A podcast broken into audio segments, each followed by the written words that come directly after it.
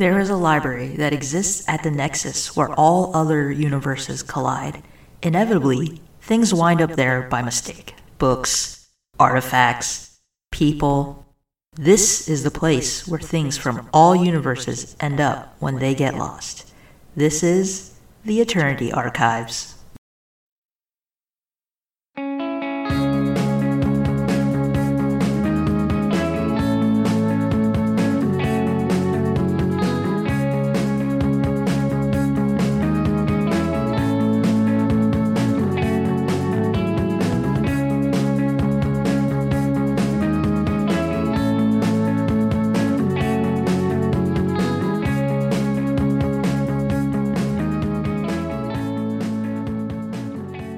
Everyone. Welcome to the Eternity Archives and Actual Play podcast, where we play interdimensional archivists who try to keep things together, and it works sometimes.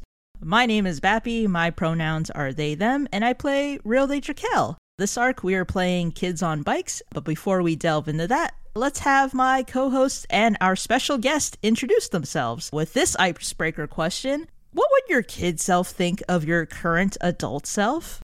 Hi, everyone. Uh, my name is Ziva. My pronouns are she, her, and I play Linda, the adorable human office lady. She definitely had braces, and she definitely had a lot of Lisa Frank stationery. I think Kid Me, well, she'd be a little disappointed that I don't currently own a unicorn. Uh, maybe not teen me, but like little kid me would be like, what the fuck? Why not? Um, I mean, adult you's probably disappointed you don't own a unicorn too. Yeah, honestly. um, but I think I think otherwise she'd be like, you play games with your friends and like other people listen to it. You get to play on the computer for your job. That sounds amazing. I think she'd be pretty pumped about that. That I like write games and write stories with my friends and record them and put them on the internet. And other people are like, cool, I like this. That that's pretty rad. Can't really complain about that. That is pretty rad. Hi, I'm Dorca. My pronouns are she, her. I play Zen, the giant lizard barbarian lady. Her poor opinion of teens has not changed over the course of this episode. My kid self, looking at my adult self, I think would be fascinated by the idea that I am now out of the Star Trek closet and the other closet too. And she would be probably a little disappointed not that I don't have a unicorn, but that I don't play with dolphins for a living. I was supposed to be a marine biologist. It didn't work out. I like to think that she would be happy for me. Yeah, she's no longer stuck in uh, two closets you shoved her into. She might not play with dolphins, but she's wild and free like a dolphin. Yeah. Wow. Listen to me, baby Dorca. You don't have to be a Republican. You don't. you don't gotta. We just keep finding out the true facts that we find out are that some people were possibly Republicans and other people were tall and mean. Let's be real. I was a Republican when I was a child who didn't know what that meant. That's fair. You can cancel me if you want, though. That can't be held against you. We can't Um, cancel you children. can't cancel a minor. You're literally a minor. Yeah, it's illegal. Hi, I'm Cat from Sword of Symphonies. I use she and they pronouns, and I play normal human Magnolia, who had braces. okay, very I say that, that sounds convincing. Absolutely. Knows what that means. Where did normal human Magnolia have braces? At school. well, they're not wrong. Checks out. And I'm I'm so glad you said kid self instead of teen self because my teen self would not approve of how generally happy and laid back I am. oh no. and also uh, lots of other stuff. But I think my kid self would love that I just live on my own and nobody fucking bothers me. I was a very timid child, so the notion of just like having my own space and not having to be with my family and just having a corner to curl up in with book was my perfect life when I was a child. So just being like, hey, you know what? I live on my own and no one bugs me. God, the life. Being an adult is great. Yeah, being Oh, an it adult's pretty ass. good. Now you have so many corners to curl up into and do Oh, whatever I you got 'em. want. Yeah. Do I have the attention span to read books? No, but I'm not gonna tell the kid that because because the kid loves book. They'll have to deal with that on their own. you know, my kid self would probably be pretty pumped that I get to work from home and then I get to spend all my money on Pokemon cards. that, That kicks ass. Shit, you are living the dream, aren't you? yeah, yeah, my my kid self's probably pretty happy with future self. Like, wow, you actually did it, you lunatic. And then give me a high five and it good job. Anyway, let's go back to our characters' kid selves as they ride on bikes and solve mysteries. Vroom vroom. Let's do it. bikes don't go vroom. so, I guess you guys would go back to where uh, Thalia was staying, which is her little hovel in the woods. Do we get our cool car Uh, back? Yes, you can get your cool car back. Joey, the car mechanic, is just like, uh, "Hey, Linda, your uh, your car got it good as new. You know, uh, I I fucking don't know car shit. That's that was Bappy. Um." But you know, even though your car is good as new, don't use it as an excuse to stay away. And he winks at you. No problem, Joey, the car mechanic. You're my favorite card on Mystery Boy. I don't know what that means, but I'm taking it as a compliment. Linda winks and gets behind the wheel of the car. And y'all drive away into the sunset. Yep. Yeah. So you all go back to Thalia's clearing where, you know, you all settle in. I guess you had to park the car and then you had to walk back to the clearing, but that's fine. Walking's good for you. You should exercise. Drink seven cups of water a day and go for a walk if you can. Yeah, that's good life advice. Yeah, yeah, yeah. I try. Um, so Thalia turns back into a person and has pants on again. Where do they come from? Where do they go? Something, something, Eye Joe. She's just like, yeah. I mean, if it was just me and my brother, I was just gonna try to go to my aunt's. But if it's gonna be a whole bunch of us, maybe I can make like a little, like a town or something with plants. How many of you are there? At least in the house, there's maybe like 10 of us. There's not that many. Uh, I mean, like, but we don't all live in the house. Some of us, you know, they have their own families or whatever. Um, not everyone lives in, in the house. So maybe like a few dozen of us.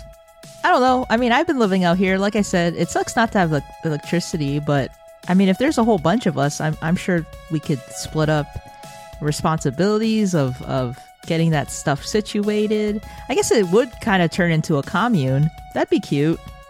It's not a bad idea.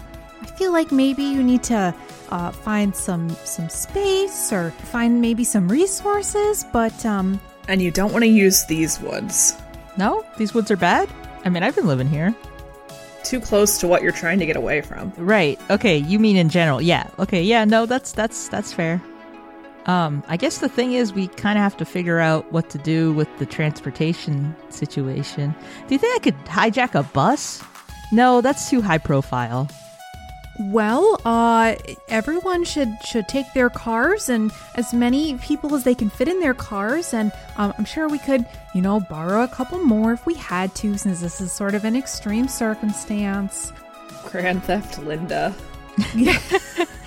I suppose maybe you could track down a truck too, like a like a shipping container, but I don't know where you'd go to find one of those. I don't want to put my people in a shipping container though.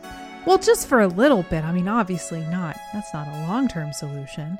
Sure. Uh, yeah, let's let's put that as an option. But I don't. Hmm, yeah, we'll we'll consider it. I'd rather find like a pickup truck or something. They can all sit in the bed or what have you.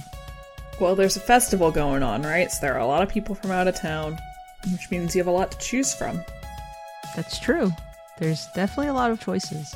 Yeah, I guess that's something we can think about in the morning. Or should we do it at night? I guess people are going to be out and about in the morning. I would steal vehicles as close as possible to when you want to leave so that uh, no one has to find out, hopefully. Thank you all, by the way, for talking to my brother and uh, Magnolia for for kicking his ass, but not too hard. As you've noticed, he's pretty stubborn, but he's a good kid. He's just, you know, so I, I appreciate it. He's the most important person in in my life, and so I I can't I can't leave town without him. Hmm. He's nice. Stupid, but nice. He's a bit of a thick skull. His intentions were good. You must be proud of him. He really does seem like he wants to help, and it's just a question of how and the best way to not go to prison forever in the meantime. So I guess I don't know what she does for food. I guess she has a garden. Yeah, she can make some stuff. some. Yeah. Unless there's anything y'all want to do, I guess you all kind of get settled in for the night, and she makes y'all dinner by the campfire, and she. Oh, I love sets- camping. Yeah, and she sets you all. It's like camping and glamping, but not quite because it's not like real beds, but they're like little vine beds that are, you know. Hammocks. Can I have a Yeah, hammock? ah, yeah, you can have a hammock. Hell yeah. It's going to be cute as shit. It's going to be like flowers and stuff. Linda is deeply uncomfortable with the idea of sleeping in vines, but she's going to do her best to not be weird about it. Yeah. Yeah, no, that's valid. No, that's totally valid. So, I think after like a few hours, uh, it's nighttime. There's probably like, you know, you have the campfire. There's probably like fireflies floating around too. I don't know if there's any bioluminescent plants, but if those are a thing in this area, then there'd be some of those. Uh, but it's all magic, so I'm gonna say yes. There are little like flower lamps that are kind of hanging around the trees to light up the area a bit. You hear crunching of dirt, kind of uh, approaching you all. You know, it sounds heavier than an animal, um, like scampering about. It sounds like footsteps. Thalia seems alarmed. She gets up from where she's sitting and she looks towards the entryway that she had barred with the trees. I think she's just kind of on alert. But then you hear kind of like a whoosh and light and crackling noises uh, start shining through the trees as whatever presence is on the other side has lit them on fire. And after a few moments of these crackling flames burning through these trees and, and plants, you see a small group of guys. They look to be people from the um, house from earlier, the from one of the gangs that were kind of squaring off on the fight lawn. One of them is the older guy that was facing off against Soul. They walk up to you all, uh, or rather, they cross the threshold and they look at you all. His lackeys are there. Yes, his lackeys are there. Hey, Dick, how's your knee? Uh, fine, fuck you. Zen's got her knife out. She's just kind of holding it. Linda has her backpack uh, clutched, like she has both of the back straps in her hand so she can swing it as hard as possible if she's gotta. Thalia's kind of, she's just like, Derek, what the fuck are you doing here? And the guy, the leader at the front, you would assume who is Derek, he just shakes his head and he's just like, Thalia, I've been so worried about you. And now I hear you're leaving town with a bunch of our our people. What happened? What are we gonna do about Whitaker? You're just gonna leave us all behind? She says, I'm not leaving people. We're, we're gonna bring everyone with us. They said that we we shouldn't fight, and I agree.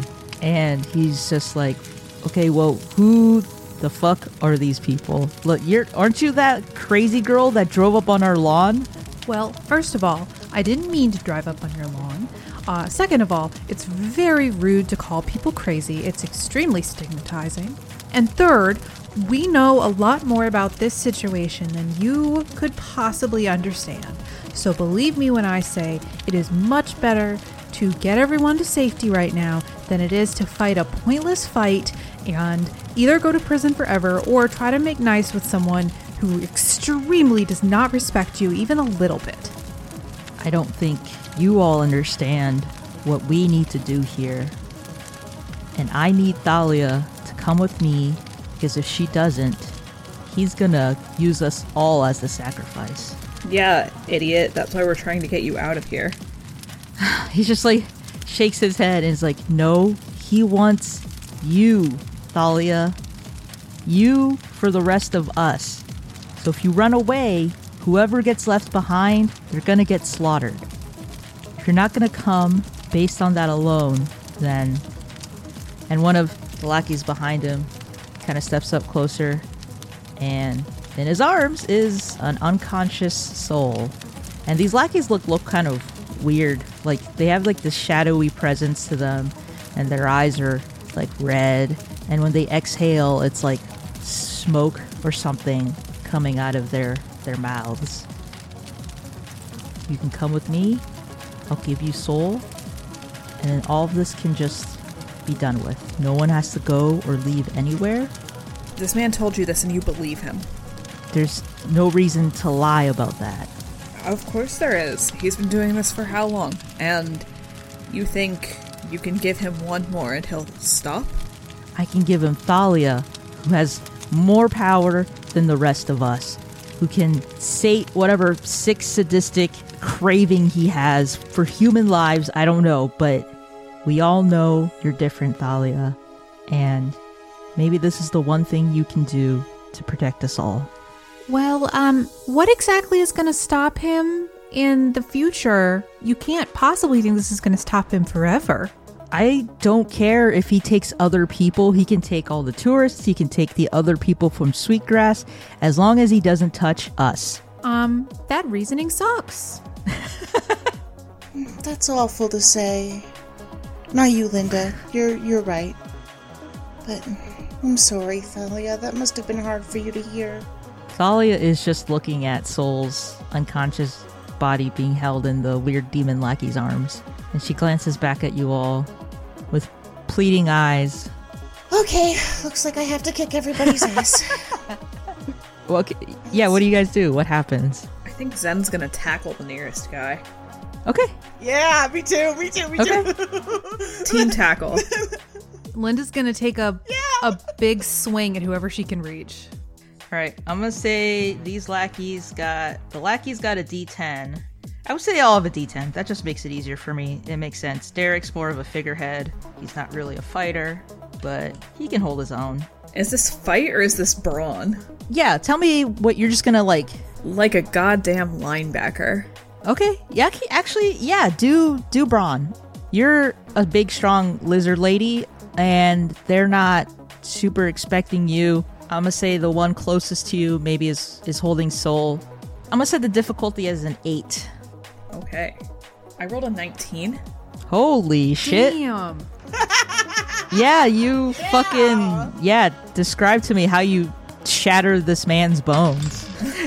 So the man holding Soul is closest to her, and she just she goes low. She goes for his legs head on with her shoulders, rams her entire body weight into him to knock him off balance, and just sends him into the dirt. And then that means Soul is landing on top of him. Yeah, he just yeah. This dude absolutely gets the wind knocked out of him. He's fucking bodied. Yeah, he goes craning to the floor, and then on top of that, Soul, who is like a lanky teenager, but he's, you know, tall and has some muscle, so he's pretty heavy to just have that dead weight fall flat on you. This guy just is like knocked out. I imagine all this is all happening pretty quickly, so what what is it that you all do next? Magnolia sees Zen charge in and shouts, Me too! and is, I think, gonna try to kick Derek's ass. So, would you do fight for this, or what would you? What is the role you propose? I'm fighting. You're fighting. Okay, so Because last time Magnolia fought, they were able to convince people of the error of their ways. Derek has a D10 in fight, so I'm gonna. Oh, that is the 12 upon the die. Holy shit, he got a two. So tell me how you kick Derek's ass. Whatever Derek's holding, presumably some form of weapon, right? No, I actually don't think he was. He was not expecting you guys to, because you guys all just like look like little teenagers to him. Like you guys don't look like you're fighters. You have a knife or whatever, but he's not like, oh, you're gonna like kick my ass. So he's like I said, kind of like the figurehead. He's trying to intimidate you with his sheer presence and all that stuff.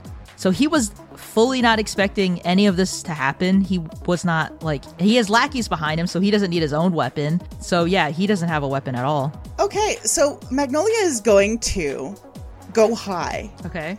Is going to jump onto him and just like koala onto him and tip him oh over. just like legs up against his chest, arms on his shoulders. Here we go to the ground. He's just like, just yells. He's like, what the fuck? And they get out the switchblade and are just like, hi. Uh, oh my god. so what, what? Do you just knock him to the ground or like what? Yeah, and, and sit on Okay. him. Worked last time. Yeah, yeah, he's just struggling to like get out of your grasp. And so there's only one more person left. Linda, are you gonna take this guy out? Yeah, so what I'm going to say is rather than fight, Linda's going to use brawn with the idea of just walloping this guy in the face with this backpack as best as she can. She knows she can't take him, but she can probably like distract and disorient him enough to leave an opening for someone who can.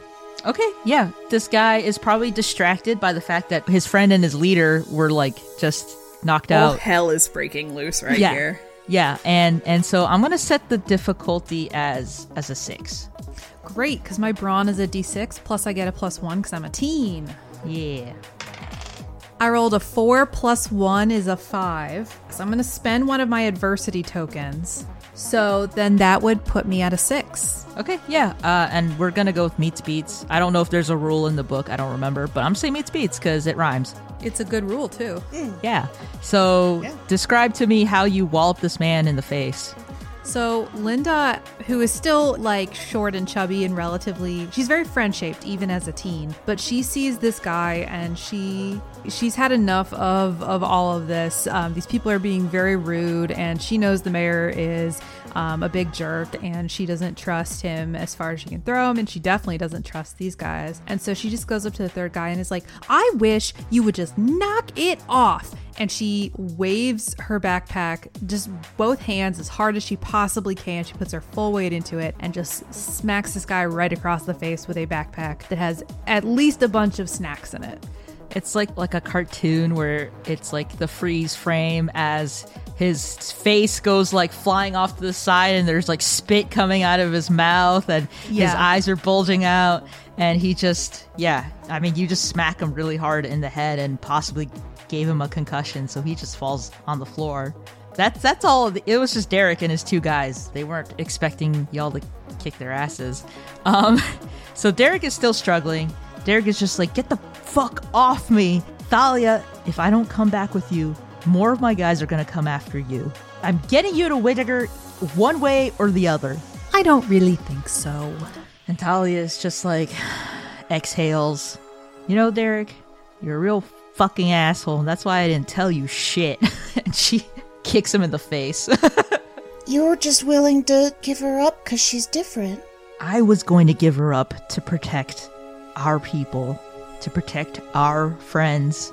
And you're fine with it. Yeah, I care about you, Thalia, but I can't just save one person at the expense of dozens. I think I agree with Thalia on this one. You are a fucking asshole.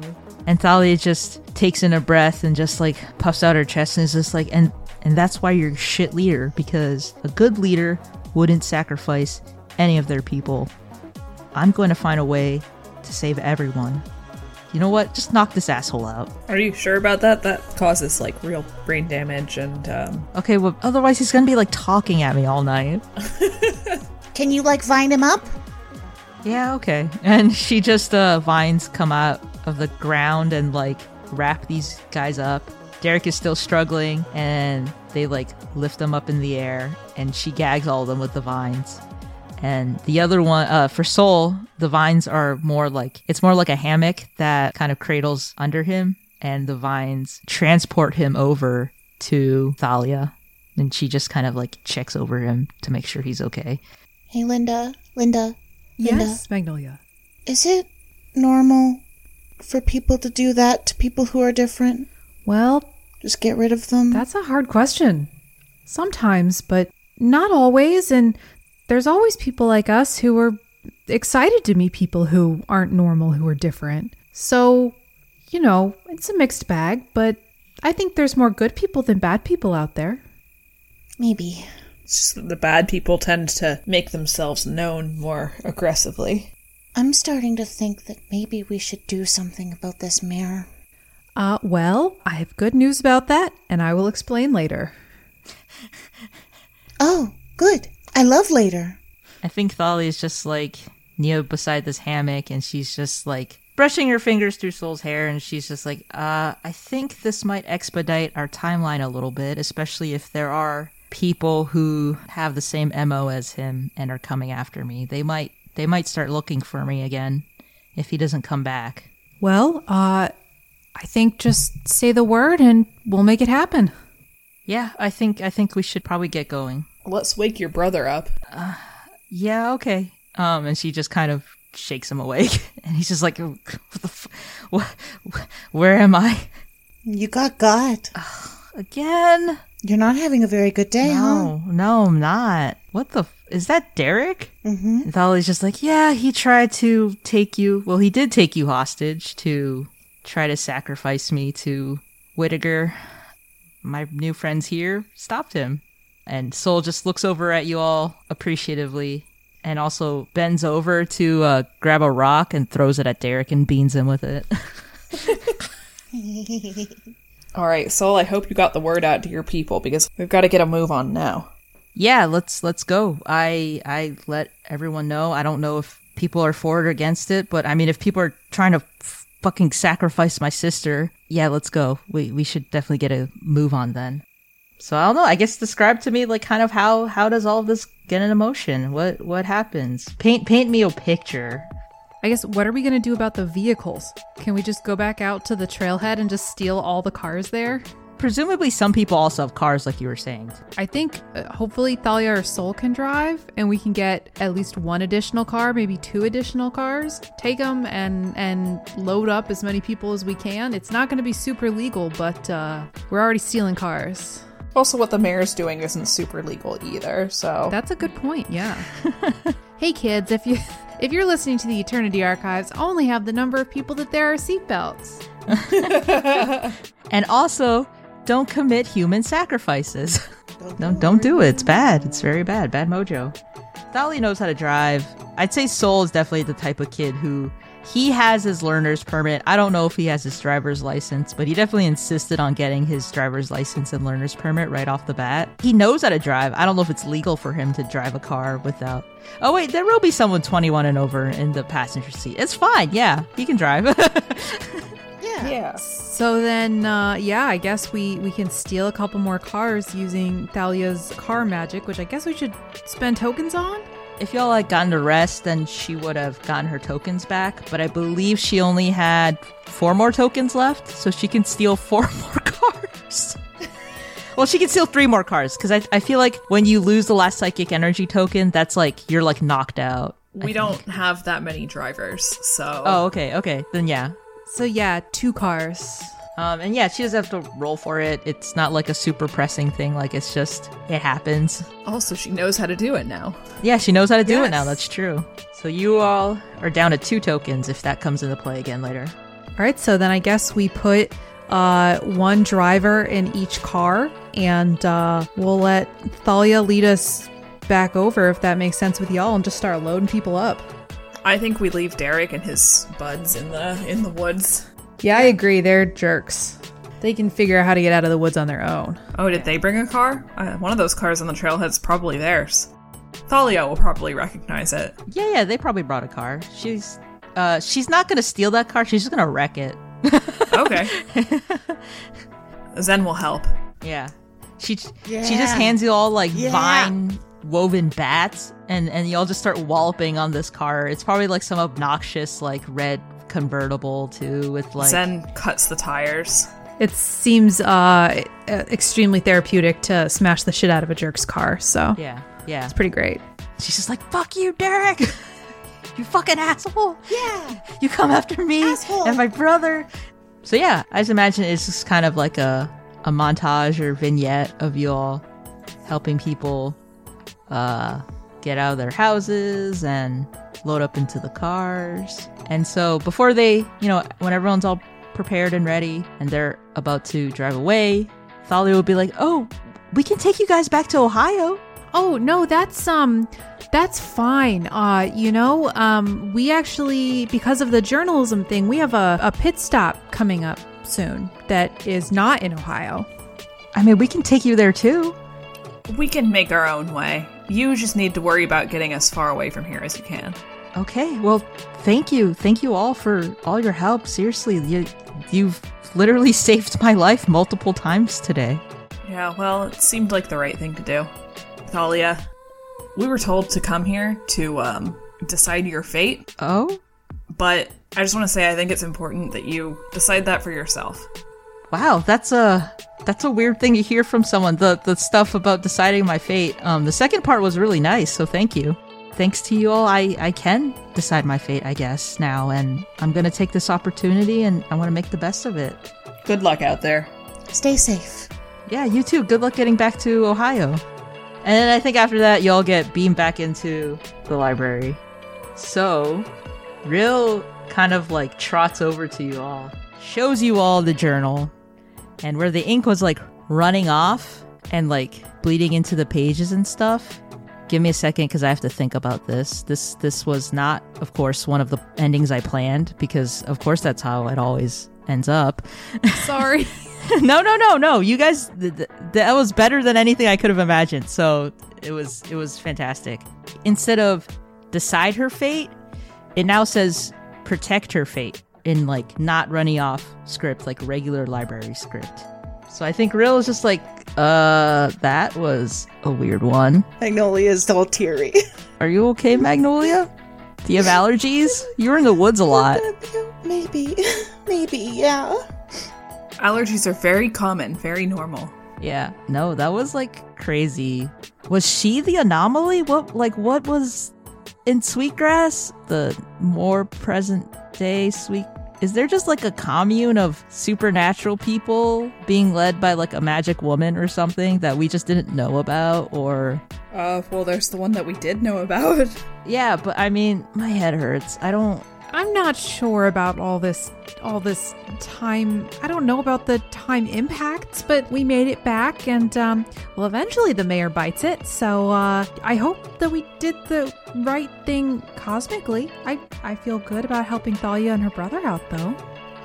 Yeah, I mean, that seemed like the right thing to do, but like last time, I don't know what the right thing is sometimes. Hey, Magnolia, we uh, possibly doomed a civilization to have no power because we had to save a dragon that was being held hostage and sucked out of magic to power an entire civilization. We took the dragon back, but we might have doomed an entire civilization. I have nightmares about it still, so it feels good to say it out loud. Well, if it helps, the world I'm from was doomed one time, and eventually fig- people figured out different ways to do things and they were okay. That's good to hear. Yeah, that's true. That that is kind of um We liked your world. Yeah, your that world was was really cool. Oh, I like it too. Just because the world gets doomed a little bit doesn't mean it's all over. Yeah. People are very tough. Thank you, Magnolia. That that actually helps a lot. I've been like people watching, planet watching, plane watching. I don't know what the name for it is. Maybe I'll I'll be able to land on this version of Sweetgrass again, and maybe hopefully I can see what Thalia and and her brother are up to. Hopefully they're okay. Hopefully that fucking mayor uh, bites it. Well, I mean, we did take care of that last time we were in Sweetgrass, so hopefully it's the same Sweetgrass. Yeah, I just don't know about the diverging of Time realities thing, yeah. and possibilities. Yeah, I don't know. I'm not gonna think about it. Yeah, well, Seems complicated. then I have anxiety. So it's gonna be all I'm thinking about for the next few days. How about instead we go and play Mystery Boy? Oh, Let's okay, yeah, go that's play nice. Mystery Boy, and then oh, remember that Joey? I saw the way he was looking at you. I saw the way you were looking at him, Linda. It was kind of fun to be a teenager again. At least a little bit of fun. There's no dreamy Joey the mechanic in the library for forty-something Linda, unfortunately. I can find one. You want me to find one? Uh, I can open some doors. Oh no, no, thank you. I don't. Need one Eldritch boyfriend? But I would love to go play Mystery Mystery Boy with my friends, and then Magnolia, I'll explain to you about babies later, all right? Don't let me forget. I would love it if you would. I'm very, very confused. Zen has been practicing Mystery Boy and is very good at it. Yes. She's competitive. mystery boy. On top of like doing magic and technology stuff with Joseph, she's also been doing 1v1 Mystery Boy with Joseph. I Joseph is like, I don't understand with this game me." at all. Is Mystery Boy a real game? No, but there was um like Mall Madness Mystery game. date, wasn't yeah, it? then there was a mystery date game where like boys call you on the telephone and they're like, I like to surf, and you have to like guess what boy it is. I just like to imagine that Yeah. Mystery Boy is like a deck building game now. Maybe that'll be our next um Christmas special. First released in 1965. Oof. That's way Wow. older than I was expecting. So that was around in 85. Thalia knows all about madness, mall madness mystery or whatever. Woo! We did it. We did kids on bikes. We did. Yeah. So what? I mean, what did everyone think of of the game? What were your opinions now that we kind of refreshed playing it just now? What are your feelings? Did did any of your feelings change a bit, a bit from what we were talking about in the first episode, or For me, yes. really? Yeah, I think honestly, I am more sanguine on this system now than I was after our demo games. I feel like things make a bit more sense, and I think part of it is honestly, we were doing so much to play rules as written that we were, I think, using the rules more, mm-hmm. which kind of made things feel a bit, I don't know about you guys, but it felt more cohesive to me than it did when we were playing the demo games. I agree. Bappy, I could tell that you were like really making an effort to think about like the difficulty checks and not like scaling them up and down based on who was rolling. Yeah. And I do think that helped a lot. Yeah. Yeah. I think so too. Even if it did mean that sometimes we were rolling for something that seemed impossible. Right. But like we actually gained the adversity tokens this time and we actually used the adversity tokens. Yeah. Mm-hmm. Yeah, I mm-hmm. I found the game flow a little bit more natural this time and I think a lot of that was just your GMing in terms of like making sure to like reference the rules including for things like combat. I also have to say that the way that the powered character controlled in here where you use the homebrew rules was I thought way more natural than the way it was previously. I think so, too. I thought this was a huge improvement because it felt like we could actually play in the space and work with a character instead of when you play the powered character the way it's written, it doesn't feel like a character. It feels like you each have a power. Yeah. And that's not how it's supposed to feel. I liked this way much better personally. Yeah, because you all had like a stake in Thalia, but none of like not as much responsibility. And I feel like that responsibility is what takes away a lot of the fun because because it's like what Cat was saying. They were saying like they don't want to step on people's toes, and when you have this responsibility of playing out a character a certain way, well, how are you supposed to know it's not your character? Like even though it's a, supposed to be a collaborative effort, like the GM had to come up with them first at least to me in general, all NPCs are kind of like the GM's like little mind babies, and I always feel weird trying to take over other people's characters. And so I think, yeah, the way you guys were like, how Magnolia was like, wow, wouldn't it be like interesting if you could like turn into an animal so they can't notice you? And I was like, oh, okay, I see what you want. You want them to shapeshift. Yeah. Um, you know, or when you're like, hey, Thalia, can't you like do stuff with vines? And then I made you guys roll and stuff like that. Yeah, I just thought that was that fl- definitely flowed a lot better. And and once again, you all were free to make these suggestions while the actual responsibility of playing out was still left on me, and and that made it less stressful. I feel like for you guys to to offer those suggestions. Yeah, and I love games where players are encouraged to give suggestions. I feel like it takes a lot of the pressure off for both the players like and the GM because that also means that you don't have to worry at all times like what would this character be doing? Because we can just say like we can suggest like hey Thalia is this a thing you can do? And then that's up for the GM to be like yeah I'll run with that or no I don't think that would work. But Right. um when you're all trying to share the character you're just going to run into the problem where like half of us, and honestly, at this table, most of us probably will just err on the side of not doing it because we don't want to mess things up. But like Right. at other tables, you'd probably get people like fighting for control over the shared character and kind of struggling to shape that narrative. Mm-hmm. So yeah, I think it's just better to leave the responsibility to the GM. Yeah. So I think that did end up working really well for us today.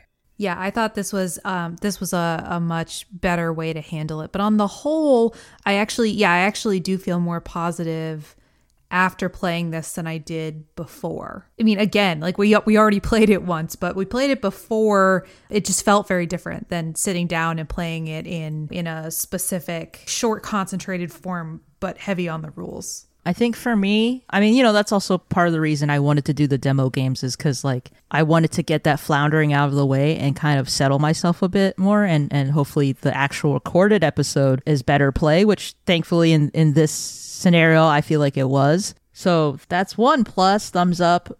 I will say that, like, yes, I liked this game much better this time than I've liked it previously, but it's still not really high on my list of favorite games. Mm-hmm. I feel like all of the stuff that I do really like about this game is the stuff that comes before you play the game, like the world building exercises and stuff. And I feel like you can take that stuff and insert that into any other game. So I, I really like like all the world building, the pre-game stuff, but I still feel like there's such a huge difference between like getting to roll a d12 on something and getting to roll a d20 on something that it just feels weird.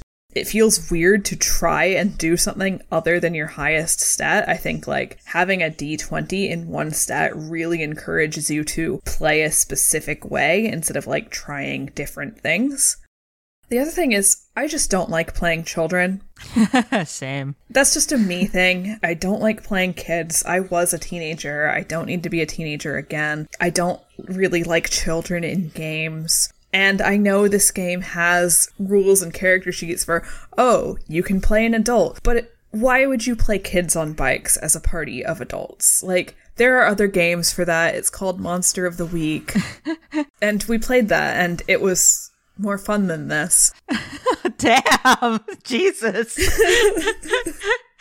I agree that there are pieces of this game that I really like, but I don't think it comes together as a whole. I think that the archetypes are really cool. Like, I think that's a really good way to think about characters versus classes or playbooks because you can do any move and it's just a matter of like how you're approaching your character. You're not locked in, it's just like a set of suggestions. And I think that is a really powerful tool. And I like the the powered character existing and I really like the the world building and the, the character relationships. I almost wish that this was more like um like a zine game. I wish there was like a what's so cool about kids on bikes where you did all the like world building at the table collaboratively together at the front and then as you you paid basically very rules light as you moved about. So, uh, because I actually, even though when we added more structure, it was good, this is still a rules light game in a lot of ways. And the stuff that I had the most fun with was the rules light stuff, like just like the role playing. And so I almost wish that this was more like a zine game where you had a couple stats to play with, and then those changed your character and maybe even the powered character as you moved along, but that it was based a lot less on on the literal rolling mechanics of kids on bikes. Yeah, for me, a lot of the mechanics on kids on bikes just felt super arbitrary, like with the 2d4 for the powered character rolls. The way fights are resolved, where the attacker and defender both roll a die. And then, like, I didn't get too much into it. I tried, I mean, I, I explained a little bit where it was like the graph says, like, attacker wins by one to three or whatever. You know, I did want to focus a little bit more on the rules and the graphs and whatnot but it just felt like arbitrary. Like why would why am i rolling for the defender? Why wouldn't i just use a difficulty check you know? Like i guess it's supposed to make it feel like oh the fight is dynamic the fight blah blah blah. But it's like is it? It's just a fight against an npc it doesn't have to be dynamic. Like i guess if there's two player characters fighting each other maybe that's what it was intended for? I'm not sure. And i mean i already aired my grievances with the difficulty checks. I think my opinion on that is still the same, even if I employed it better, in my opinion, than I have in the past here, because it just, there are still moments in the game where I was like, okay, well, like for the fight checks, which were basically trying to figure out a DC, but just you have to figure out the die. I was still like, okay, well, I guess I could do a D20 because these are like demon possessed boys and they should be good at fighting, but that doesn't seem right. I mean, that doesn't make any sense to like do that and just fuck over my players. Uh, so it's like there's a lot of like internal thinking there that I was just like was only present because of these arbitrary systems where it was just like instead I could have just made a, a DC and then have you guys beat that check. Where now I'm just like I don't fucking know what die to use for this. like what's fair but makes sense. Yeah, for a game that seems to be and tries to be rules light on its face, like there are way too many tables in this book. Like, yes. Yeah. when you're doing a skill check, it's not just here's the table for difficulty. Once you roll, it's here's the table for how much did you beat the check by or fail the check by. And so it has like, it's like degrees of failure and success Oh, yeah. on top of just Yeah. like the difficulty check. And it's like, I feel like choose one of those. And Damn it! I knew I was forgetting another mechanic. I knew. See, it's like I I was trying extra hard to be like, oh, let's do this rules as written. I'm trying to teach people the game, and I forgot another table. And it's just like to me, if you're gonna be a rules like collaborative storytelling game, why am I being like, oh shit? I forgot another mechanic. Why are these mechanics in the game? I thought we're just trying to tell a story, not play a video game, you know? I don't know. I don't know. That's a little frustrating to me too, because it's like this is like the third. I mean, and this could just be an egg on my face, and I will totally own up to that. That this is like my third time doing this, and I'm still like, oh crap, I forgot, I forgot about that mechanic. I will quibble with tables. I think as a game designer, I always try to make it so the game can be played with the book closed because I just find it tiresome to look up results of rolls all the time. I think it's important to run a game that can be played, at least in roleplay chunks, with the book closed. Open it when you're leveling up your character, open it when you're creating your character, but like you can play with the book closed.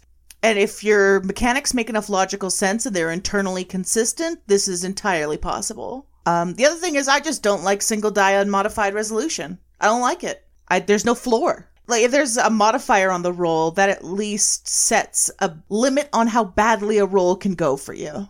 Same thing if you're rolling multiple die, there's a floor. But when you're rolling a single unmodified die, it's like, no, the floor is one.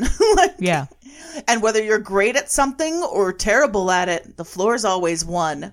And I don't like that. yeah. Like as funny as it is narratively for Magnolia to kick Soul's ass so thoroughly, it's also like Soul is like a supernatural werewolf boy. He should have been able to do a little bit more than literally just fall flat on his back. I mean, like, I mean, like, I think it worked out narratively, and and that's fine. But it's also just like, okay, he rolled a one. He's useless. like he doesn't do anything.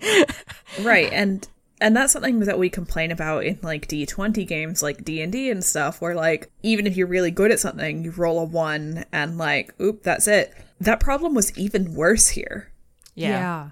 This game requires you to care and focus on your stats so much that it takes some of the joy out of it. I personally think like I I had to decide what I wanted to do and then look at my little stats table to decide if it was worth doing or not. And to me, that's not the point of role playing games. That's fine in like a video game, um, right? Like it makes sense that like if you're if you're level ten, you don't want to roll into the level thirty boss and be like, I'm gonna fight you because you'll probably lose and it'll probably suck. But in tabletop games, at least in the narrative ones, you have some flexibility there. And in this one, it was like, oh my God, what stat is that? Oh shit, I'm terrible at that. I hope I do something. You had to, it can cause creative thinking, like it can spark some creative problem solving. But it felt really restrictive. It didn't feel fun and creative and challenging. It just felt like this is my bad stat. And so there's basically no point in using it. that shouldn't ever be in my opinion that shouldn't ever be a thing for a game focused on narrative and storytelling like why is a game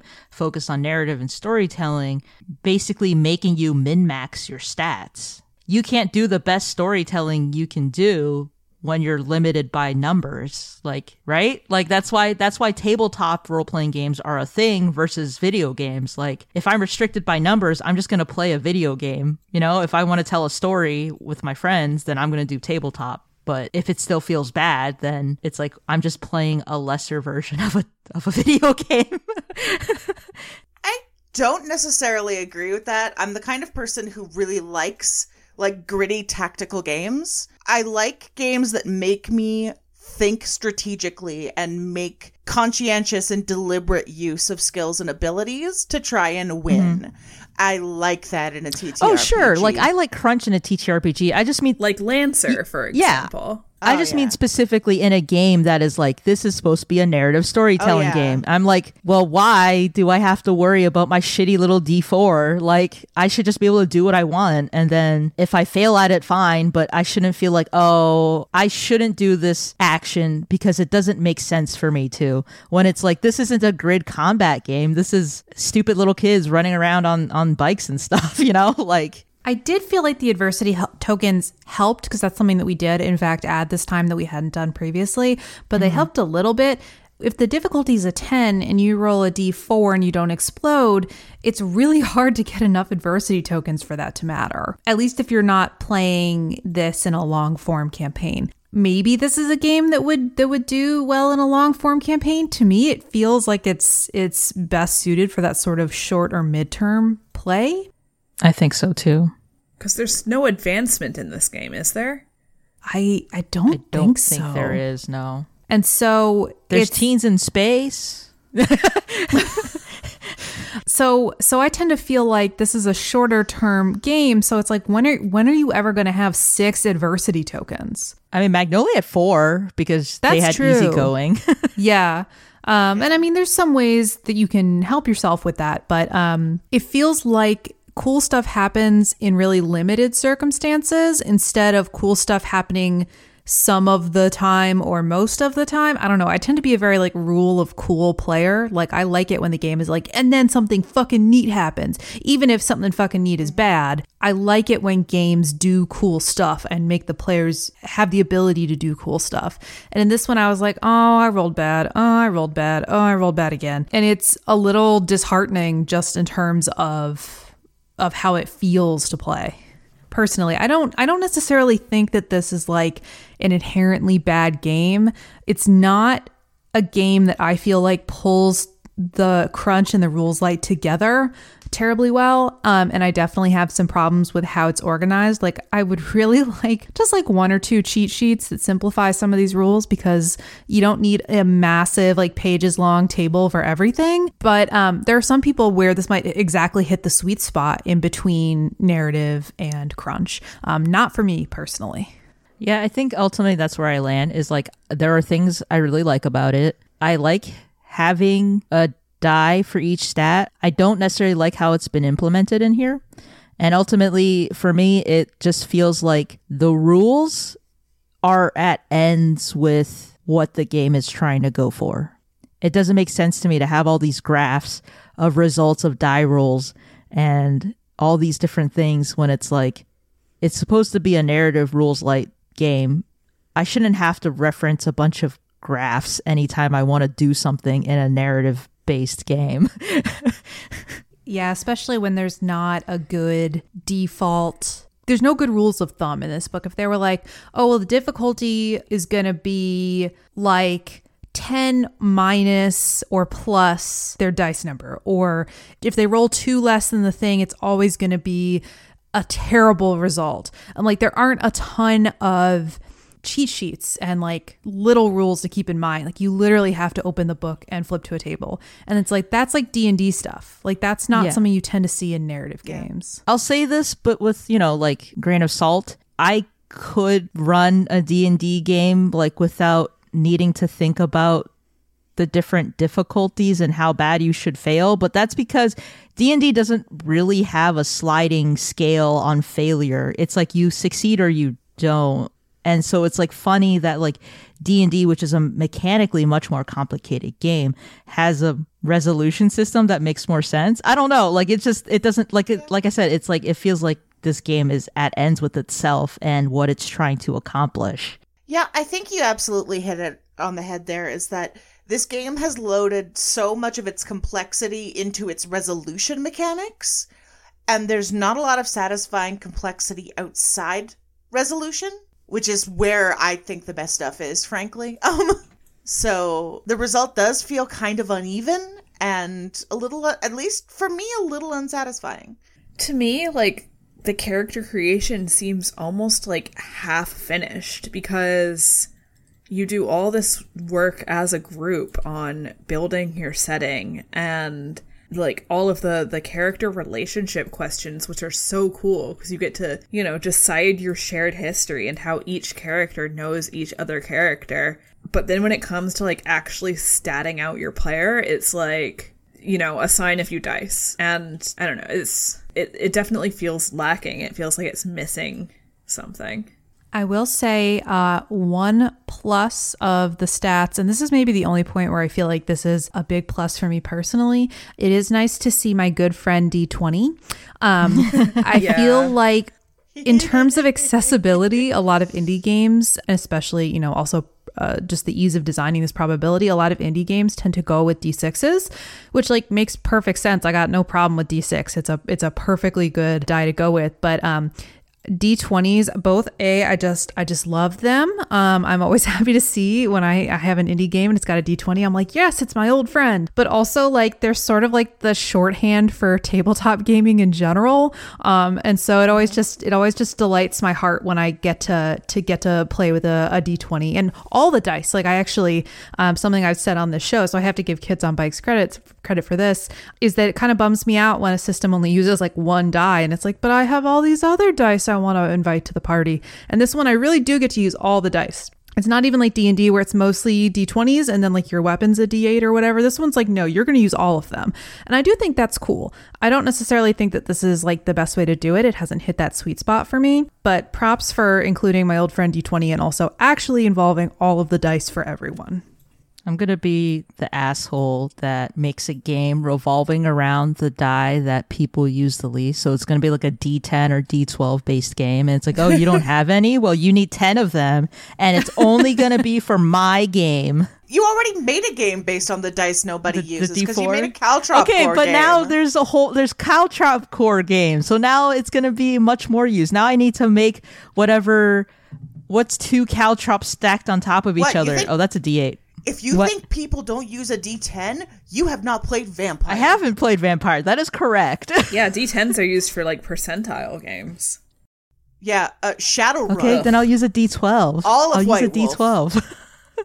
Okay. Yeah, D12s are stupid. Nobody likes them. D10s What? at least it's easy to stat them out. No, I don't mean like I don't mean like physically. Like they're perfectly valid dice. It's just like I can't think of the last time I used a D12 I except love for this little this. hexagon little bastard. Look at this little guy. It's it looks like a flat diamond. Look at this cu- I get cute little mad. bitch. it's just a sadder d20 I get mad at D12 because I think it's a D20 when I reach in my in my dice. The faces are so big. It it's it's like a okay. You know what it is? No. It's a it's a more approachable D twenty because I can read the numbers on the fucking faces. I'm not like, what is that? Is that a a Nope. six or a nine? What I can't tell. What? D- why is this font so small? D20 or bust.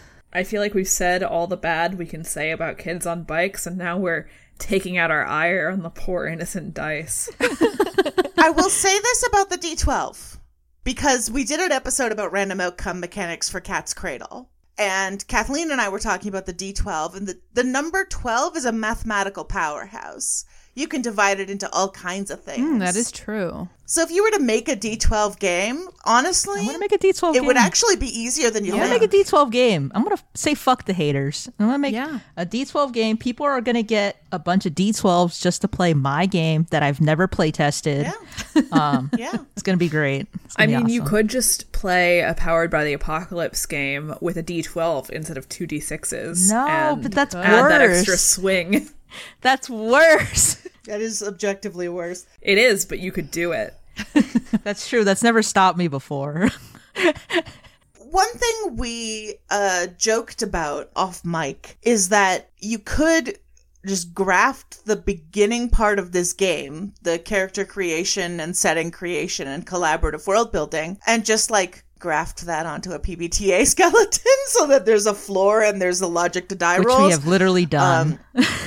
And then I was informed that that exists and it's called Monleek. So Yeah, I mean, there's the world building and the collaborativeness, especially at the beginning of this. I'm like, damn, I would put that in any game that had a really established setting. Like in a heartbeat, I'd do that. Oh yeah. Um, and I do really think that's like one of the the I think that's probably the single most valuable piece of Kids on Bikes is the way that you treat the rumors and the world building is like awesome. And the character relationships, I'll say it again. Yes, character absolutely right. relationships are super fun. Um, I didn't say this earlier, but it's really fun. Is so the way you actually do the character relationships is you have character A, character B. Character A starts with either a positive or a negative question in regards to character B, and then character B turns around and they have to pick the opposite of that. So say character A is like, I'm going to pick a positive question about you. Then character B has to do a negative question about character A. So it's like, regardless of how you're doing it, you're fleshing it out on the positive and negative. So we were playing like, they were playing uh, in our demo game, like childhood friends. And, you know, it would be very easy to like be light and friendly and just like do only positive questions, right? Like that's what you lean towards. But this game with these negative questions, with making you flush it out, make you think about like, oh, what are other ways we could take this? And I, I think that's just like really great whenever a game facilitates that like open mindedness and like pushes you to think beyond your default boundaries. And Yeah. and what I really liked about it was how it encouraged us to like suggest things about other people's characters. Yeah. Like we'd roll that die and be like, "Oh, I'm asking myself this question about this character. Hey, Cat, how do you feel about your character having done this to mine?" And it's just it's very cooperative. It I I feel like it builds trust at the table and gets everyone invest invested in every other character. yeah. I know we're over. I know it's over, but we didn't do them and they're good. How would we do? I guess we could do them. I feel like it's tougher because our characters don't have like history with each other. Yeah, we we sort of the library is the is the great tavern in the multiverse. we could still try to do them because it, it's like there were questions that facilitated like strangers too. Oh, that's true. It's like if you don't really know, the, if you're not known Yeah. the other character. Yeah, so there's character you know positive, character you know negative, and then character you don't know. So we absolutely could do this. You guys want to do this? I would like Okay. to. Sure, let's do it. Okay, so who who wants to go first? I think we're being very down on a game, but I think the relationship questions is genuinely like unique and special and interesting about it, and we didn't highlight that, so I'd like Yeah. to. Okay, sure. To be fair, yeah. I think Cat gets to start Okay. because they Okay. it was their idea. Yeah. So well, so who do you want to do it on? I'm gonna go up to positive, and I'm gonna roll about Zen. Oh crap! Okay, so question sixteen is what would losing this character mean to you? Oh shit. That's um here's the thing. Magnolia's incredibly old. So they like to believe that losing Zen would be a bummer for a little while. They're pretty sure it would be a bummer for a little while, but it's a bummer that they do not like to think about. Oh.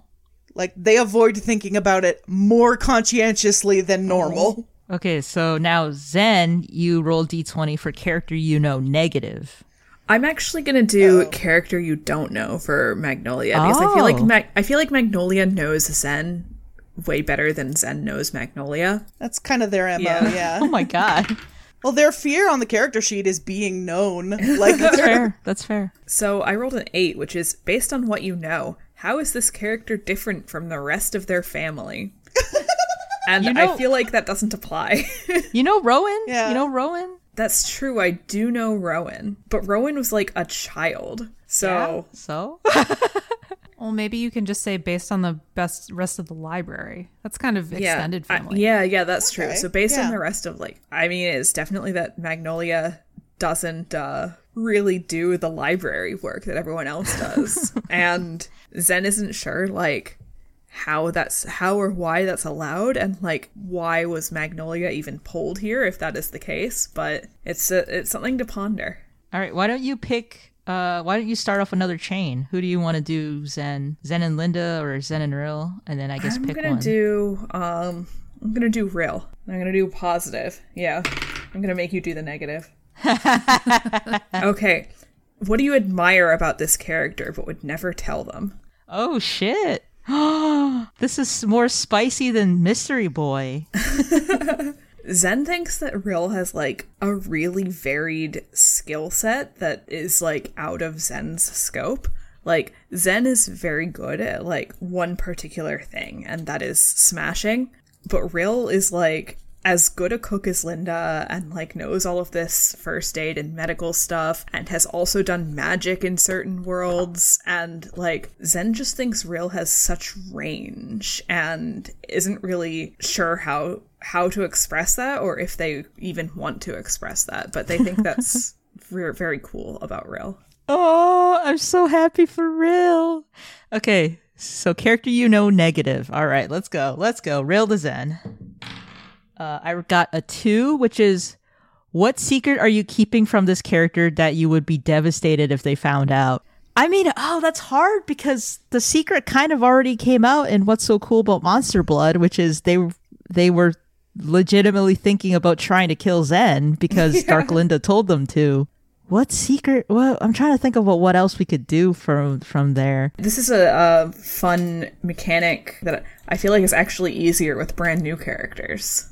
Yeah, our our at least our core three archivists know each other really well because they've Uh, been. I mean, I could do. Let's see. Maybe if I do character you don't know, or is that would that not work? I'm not sure that would work, but I think you could you could I mean, you could also make that in the past tense and the fact that Rill did have that that big secret. also, uh, let's see. I'd be. Oh, you know what? I know a secret that Rill doesn't want Zen to know that they think she'd be devastated to find out. They think that Hope could take them in a fight. They think. Oh, they think wow. they think Hope is stronger. Ouch. Ouch. All right, it's your you turn. cannot tell Zen Yeah. it's my turn. Um, I will do. Let's do Rill and Linda. I'll do. I'll do positive, and then Linda has to do negative. Oh no. Okay, I got a one. I'm rolling really low today. Like, what the fuck?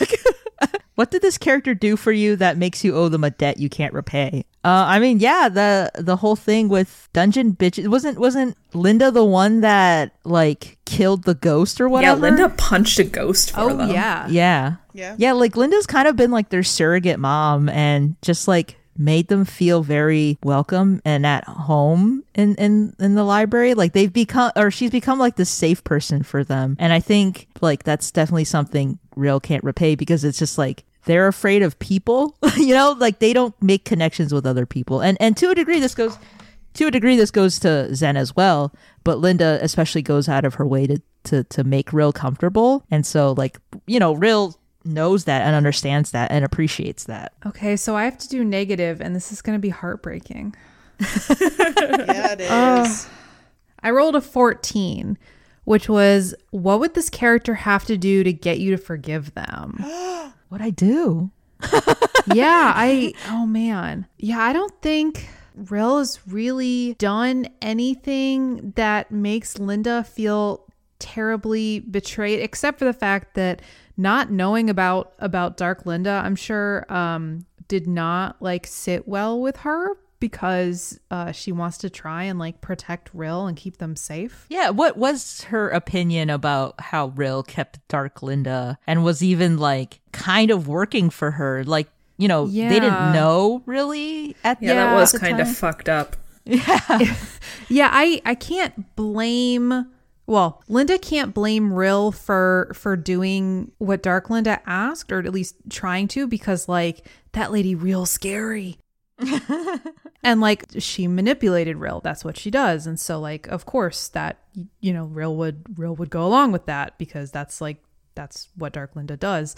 But I think she was probably really hurt that Rill didn't come back and even like check in and be like, uh, this wasn't you, right? This was like some super fucked up negative, especially because they already know that like there are these there are these dark versions of themselves. So so yeah, we'll go ahead and swap that out for uh for the other question, which is that Linda was probably pretty hurt and didn't want to bring it up because she she doesn't like want to make a big deal about things. No, no. Oh, the baggage archives. I'm going to do Magnolia now. Okay, so I'm going to do character you don't know because they don't know each other that well. And I rolled a 16. What terrible loss did this character suffer?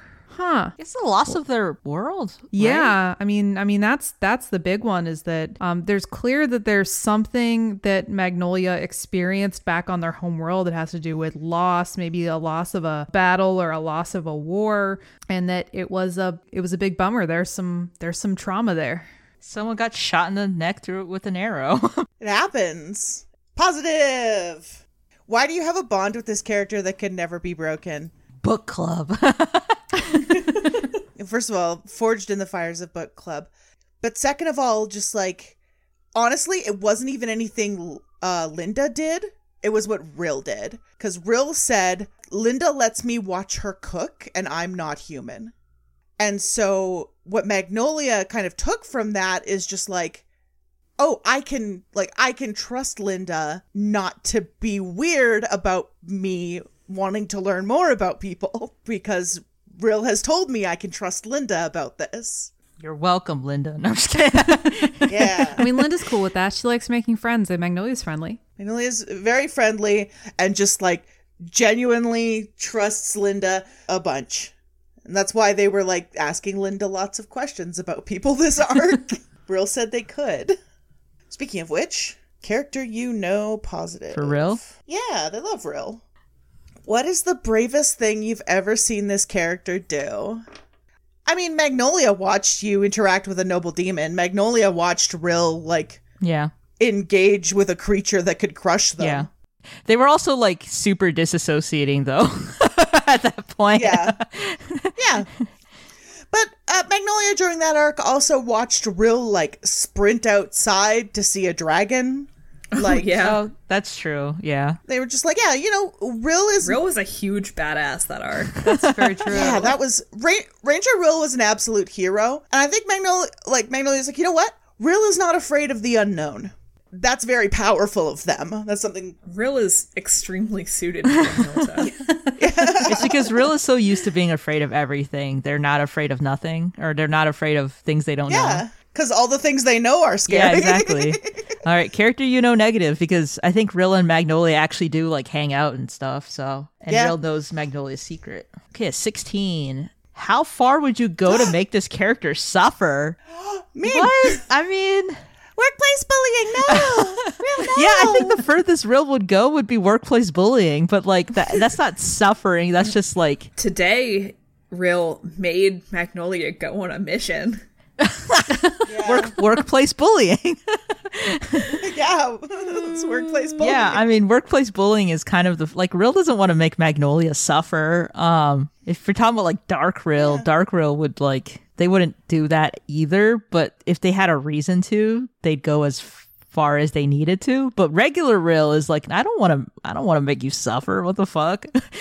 we're gonna, we're, Yeah, we're we're gonna hang out and watch watch planar TV together. Oh, that sounds rad. And Dark Magnolia is management, so you can't make Dark Magnolia suffer. they also never do any work, but it's because they make everyone else do I think work. all that's left is me and Linda, is Zen and Linda. Yes. Okay, Zen and Linda. I I'll be the the non coward this time. I'll roll negative because you've already rolled a negative for people. so. Yeah. What does this character do that makes you immediately lose your temper? I think sometimes Linda can be like too nice. Zen is very much a, a woman of like action and like act first, think later. And I think sometimes like Linda wants to spend too much time talking things out. Yeah, tracks. that's uh, that's pretty much what Linda does. Yeah. Yeah. All right, I'll go ahead and roll for character you know positive. I rolled a five. Why do you care about this character more than they care about you? Oh, ouch. That's actually a pretty harsh positive. Um, Yeah. I mean, with Linda, I think she sort of wants to adopt everybody. Like I think she cares deeply about about her friends, and I'm not sure from her perspective she doesn't necessarily know that Zen is like a close friend. Like she thinks that maybe Zen views them more as like work friends and Linda thinks of them as friend friends. And I think she also sees that even though Zen is this like super powerful warrior lizard princess, that she's also had really tough stuff in her background and has a lot of things that she's carrying around. And Linda wants to try and do her best to protect her, even though um, she knows that like Zen is fully capable of protecting herself. She wants to try and like insulate her from the world a little bit if she can. All of Linda's friends have mommy issues. Yeah, they kind of do. Rill doesn't have mommy issues. Rill has authority issues and s- sexy people trying to use their sexiness against them. But yeah, I think this does like highlight how like again how this would be better for like brand new characters because stuff like how far would you go to make this character suffer and like what terrible loss have they suffered like that helps flesh out like brand new characters that don't Yeah. really have a lot of prior history. And it brings back the rumors thing that we talked about earlier. Like you can say like for the character you don't know like a lot of that is rumors and you can talk it over with the other people at the table and be like what do you think about me knowing this about you? And i think that's really cool Yeah. I also think I mean I think this was this was cool and and fun for characters um that have been around for a while and already have pre-existing relationships too because it was like a like a nice deep dive into our relationships and things that we don't often talk about between these characters. I also think it's perfect for the setting because, listener, I'm sorry, but think back to when you were a teen and the very complicated relationships you had with your friends Yeah. when you were a teen. It's easy for us as adults to be like, wow, that's freaking harsh. But like, teens be harsh. you're right about that actually So yeah, the there's a lot about about the decision making as a table about this game that's actually like super rad, and I wish there were more mechanics that were better suited for it. Well, I wish the mechanics were better suited for it. I do not wish there were more mechanics. Please don't put more mechanics in this. There's too many. yeah i think my my final judgment is this game is more fun to play before you start playing than oh after oh my you god. start playing Jesus. am i wrong though uh, no, I well, I had a good time playing it. I enjoyed it, but I don't think it would be my go-to grab and go system. I think I'd be Yeah. more likely to take their rumors and character piece and add them to Monster of the Week if someone was oh like, yeah I want to do stealing that I want to do a like teens go on a spooky adventure. I'd be like, well, I will assemble that. We're going to do Monster on Bikes. so, do we know what we're playing next arc yet? we do What are we playing? remember dungeon bitches Yes. We're doing the complete opposite of that.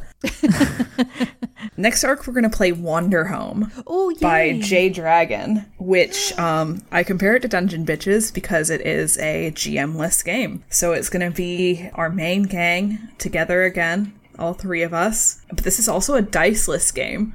So it's a lot like Henshin in like the ways of the mechanics. So it'll it'll be like the the diceless mechanics of Henshin mixed with the randomized setting of Dungeon Bitches. But Wanderhome is like a pastoral exploration and wandering game where you play like sentient animals basically traveling from town to town and just helping out. It's very wholesome, very warm and fuzzy, and I'm really excited for that.